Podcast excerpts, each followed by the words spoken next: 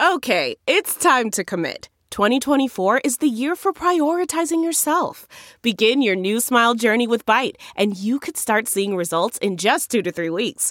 Just order your at home impression kit today for only $14.95 at Byte.com.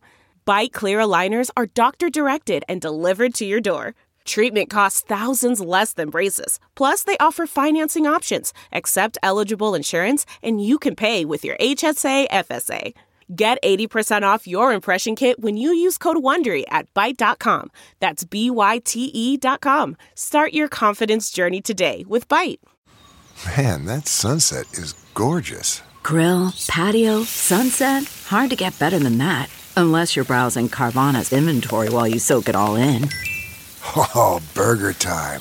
So sit back, get comfortable. Carvana's got thousands of cars under $20,000 just waiting for you. I could stay here forever. Carvana, where car buying meets comfort, meets convenience. Download the app or visit Carvana.com today.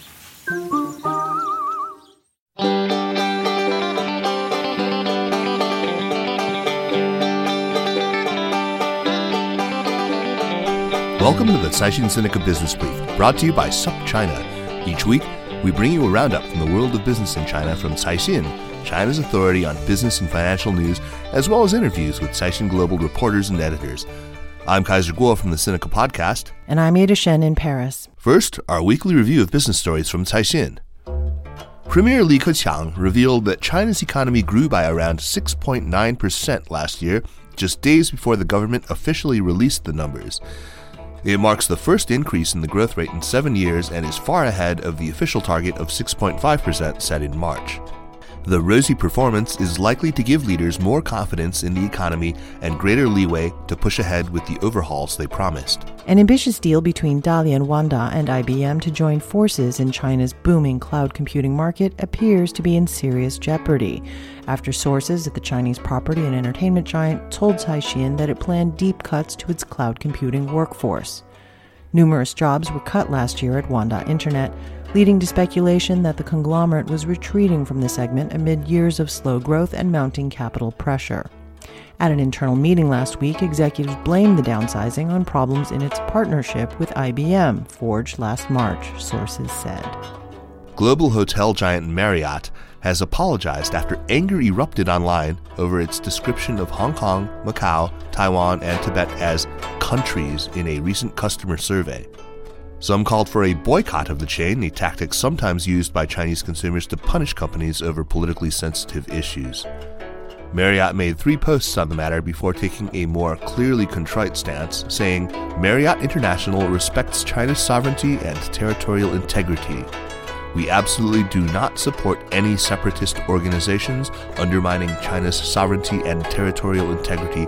We deeply apologize for any actions that may have caused misunderstandings about the above position. As far as we know, this is the first time a hotel has let us know it does not support separatist organizations. Rescue crews were forced to retreat from a burning oil tanker in the East China Sea last week after an explosion on the ship still ablaze five days after colliding with a cargo ship. The Panama flagged tanker was en route from Iran to South Korea when it collided with the Hong Kong flagged cargo vessel about 180 miles east of the Yangtze River estuary. 30 Iranians and two Bangladeshis were on board the tanker. Only one body has been found so far. All 21 crew members who were on board the cargo ship were rescued, and the vessel docked on an island off of Zhejiang province. A controversial prosecutor who rose to fame under disgraced party heavyweight Bo Xilai is back in the limelight for refusing to come clean about her role in an earlier campaign to crack down on political rivals orchestrated by Bo and his police chief. Yao Ning, 40, was involved in nearly half of the more than 20 cases that charged over 300 individuals, some innocent, of gang violence in the southwestern municipality of Chongqing, where Bo served as the party secretary from 2007 to 2012. Those targeted included police officers, public servants, and business people critical of Bo's rule.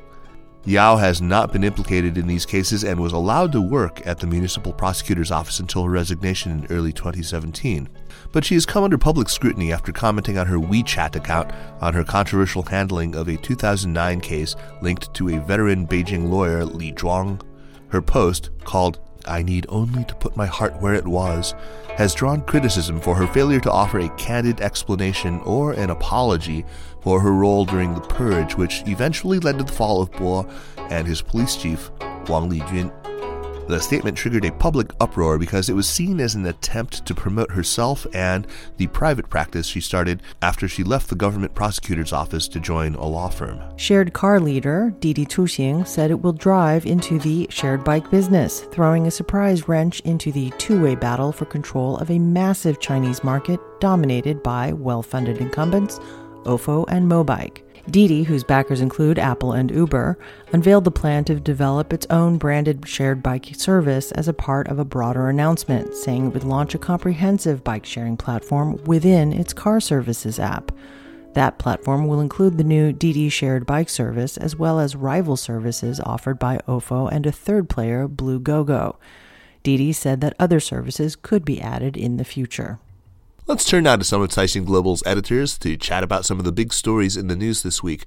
First up is Aries Poon, senior editor with Caixin Global, to talk about China's new third board and what it's doing to boost liquidity and attract a better class of companies. Aries, thanks for joining us. So, first, explain to our listeners what the new third board actually is. So the new third board is China's first and largest over-the-counter stock trading platform. In fact, you can think it is just a cradle for young companies. They're aspiring to be publicly traded companies. So usually they spend a couple years with this board. And if their profitability improves, then they will migrate to the main boards. Great. So what's going on now? Oh, why is the new third board suddenly in the news now? So it's been five years now, but turnover has been dropping. And there were scandals that the companies were not having great corporate governance. Some of them were forced to be delisted. So um, the operator was trying to revive the board, try to make it uh, relevant. So um, that's why they are trying to modify the listing and the disclosure requirements. The main aim is to improve liquidity and to attract more high quality startups. So, what specifically are they proposing to do to try to uh, remedy these problems? So before I talk about the new moves, we should know that there are two tiers of companies of at the new third board. Uh, there are 10% better companies. They are called innovation tier. And there are 90% just ordinary companies that are called base tiers. And now the new moves are basically targeting the innovation tier. So one of the new requirements is for the innovation tier companies, they actually need to have higher recurring revenues because uh, what happens was uh, some of these companies, they did not have sustainable business strategy. So even though they had great profits for the first couple of years, but that didn't last. So the operator tried to get rid of those companies. At the same time, they're also asking these companies to have at least 50 eligible investors. I think this is a great step because some of these Chinese companies, they are basically just owned by the founder himself, and it is not good for corporate governance. And what are various experts on security markets saying about the likelihood that these measures will actually work?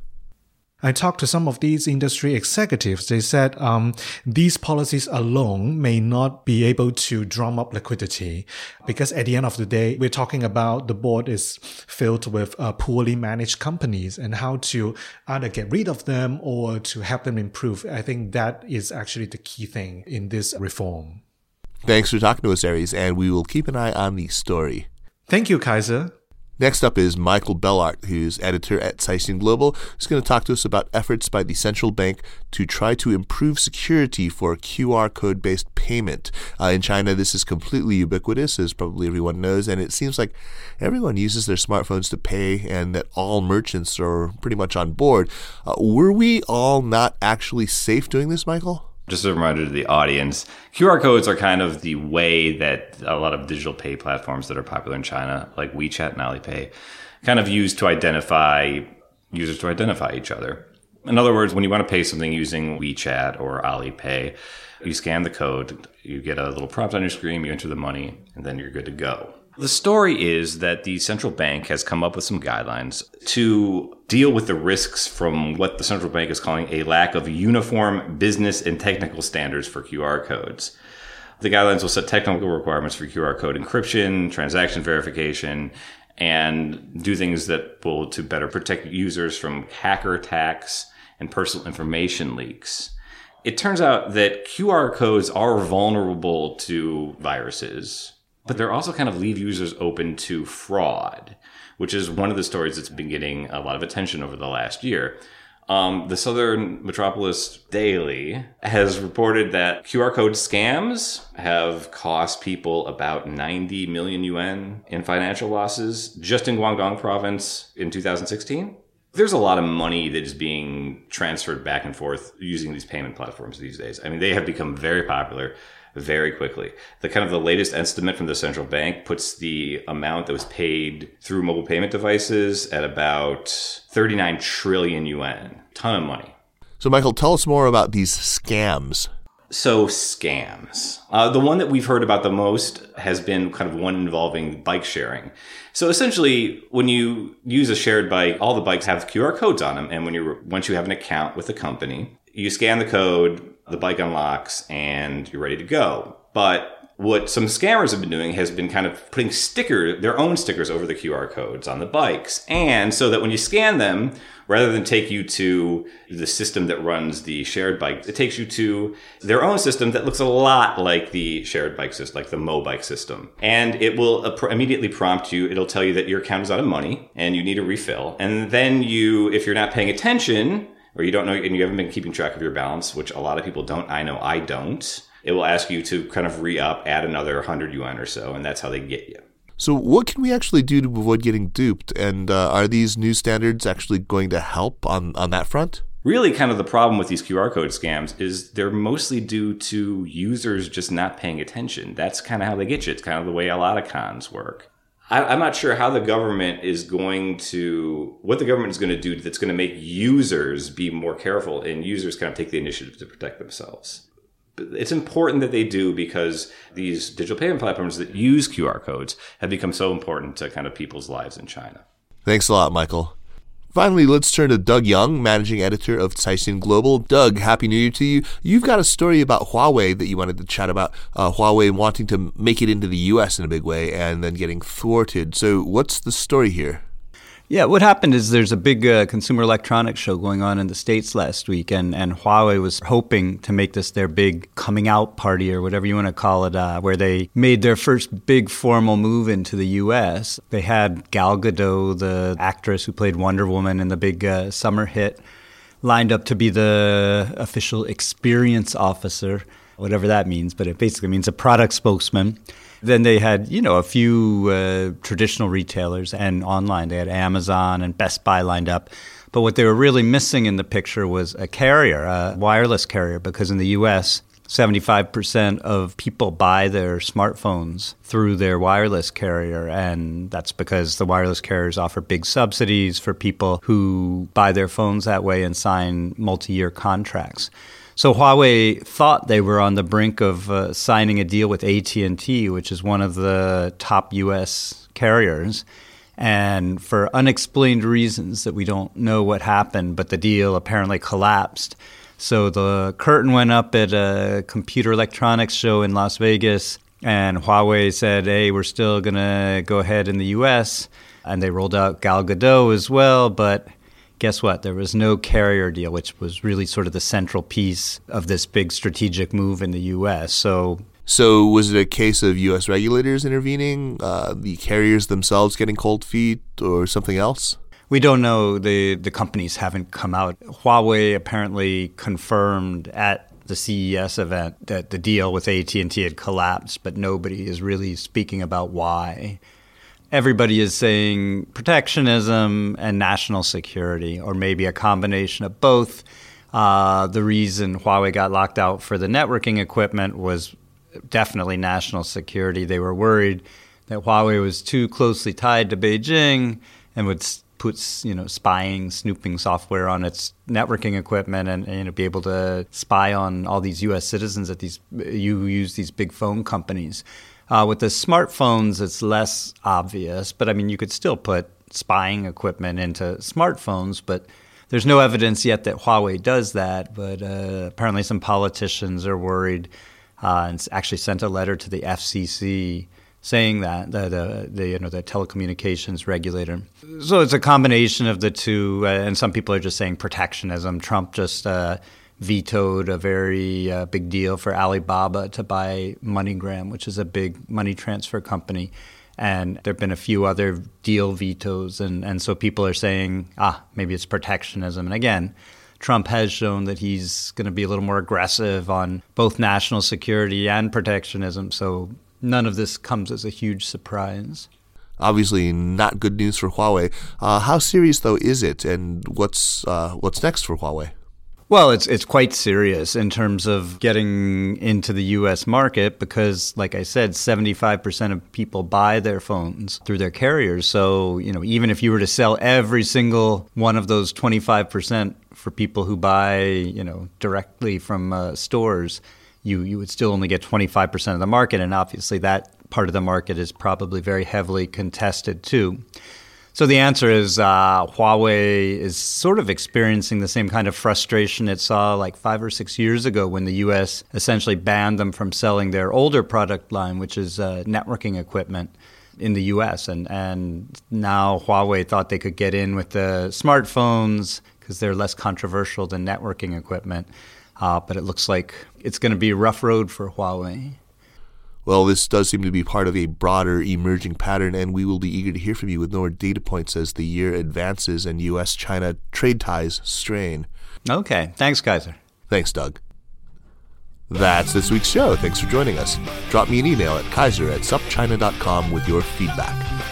The Caixin Sinica Business Brief is powered by SupChina and is produced, recorded, and edited by Kaiser Kuo with stories from the staff of Caixin Global. Thanks, of course, to Ada Shen. Special thanks to Li Xin and Tanner Brown of Caixin Global and to Spring and Autumn and Yufei for the music. Be sure to check out the Sinica podcast, the current affairs show I host with Jeremy Goldkorn, and follow the news from China every day at SupChina. Sign up for a free email newsletter at supchina.com.